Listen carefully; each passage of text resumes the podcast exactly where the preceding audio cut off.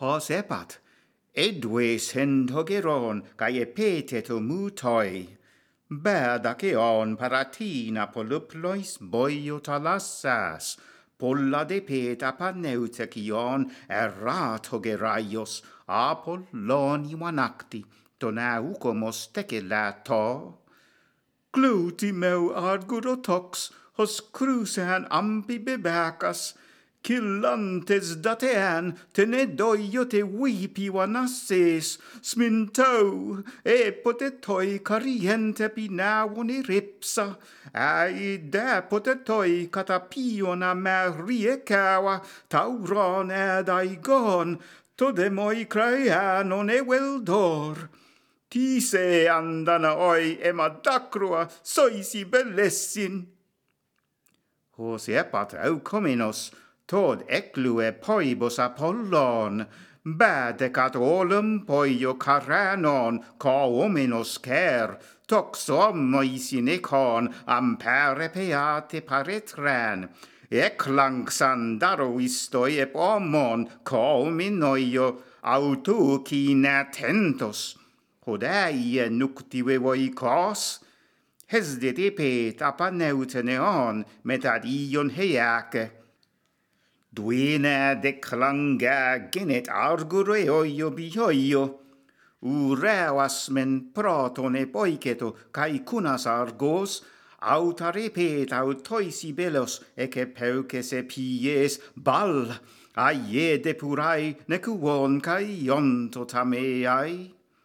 Enem armen anastraton oiceto calate oio, teideca teidagorande calessato laun achilleus, toigare pipresi tecatea leucolenos here, cedeto gardanaon, hotirat nais contas horato, hoide peiune gerten homegere estege nonto, toisidan histaminos metepe podas ocus achilleus, Atrevide, nun amme palim io apsapo apsaponostessin, e kentana tonge pugoimin, e da homo pole moste domai, cae a cae ios, al age datina mantine reiomen a hierawa, a cae onero polon, cae gar dona rec dios estin. Hosce poi hoti tosso ne cosato poibos Apollon, et arhogau collas epi mempetai ad hecatombas, aicen pos ar non knisas aigon tetedeon, boletai antiasas hamin apolloigon amunai. That's how he spoke, and the old man was terrified. He obeyed the declaration. He walked off in silence by the shore where the ocean crashes and breakers and recedes. Time and again, when he went apart and prayed aloud, this aged man, to Apollo the Lord, the one whom fair tresses bore, Leto. Regard me, silver bow, you who have bestridden Chryse, and Cilla the sacred, you who lord it mightily over Tenedos, Sminthos, lord of the mouse, if ever I roofed you a pleasing temple, or if ever I burned for you the fat thighs of bulls and goats, grant me this thing, my wish. Let them pay the price of my tears, these sons of Danae, with your arrows so he spoke in prayer, and Phoebus Apollo answered him in regard. He strode down Olympus from the peaks, angered to the heart, the bow upon his shoulders and the double lidded quiver. How they clanged! The arrows on the shoulders of the angry one, out of orbit, moved, and on he came like the night. Then he sat himself apart from the ships and shot them an arrow.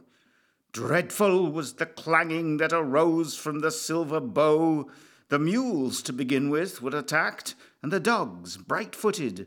But then on the men themselves, arrow upon piercing arrow, he took aim and shot, and continually the corpses' pyres were burning, thick and close.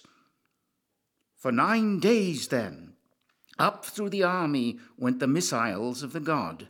But on the tenth, to the assembly he summoned the people, Achilles. For upon his mind she set it, the goddess, white arms, Hera. She cared for the Danaans, in that she saw them dying and dying. And then, when they were gathered, and one gathering they became, amongst them he stood up and spoke, Swiftfoot Achilles. Atrides, now look at us. Baffled men, it seems we are, headed back home, if death at least we might escape seeing as all at once war breaks and pestilence breaks the Achaeans. But come, where's a prophet? Or let us ask a priest, or even a dream reader, for a dream as well doth come from Zeus. A man who could tell us why he got so very angry, Phoebus Apollo, whether on account of a vow he finds the fault, or a hecatomb, if perhaps the lamb's savour and the fat of perfect goats are what he wants to meet from us before he wards off our destruction.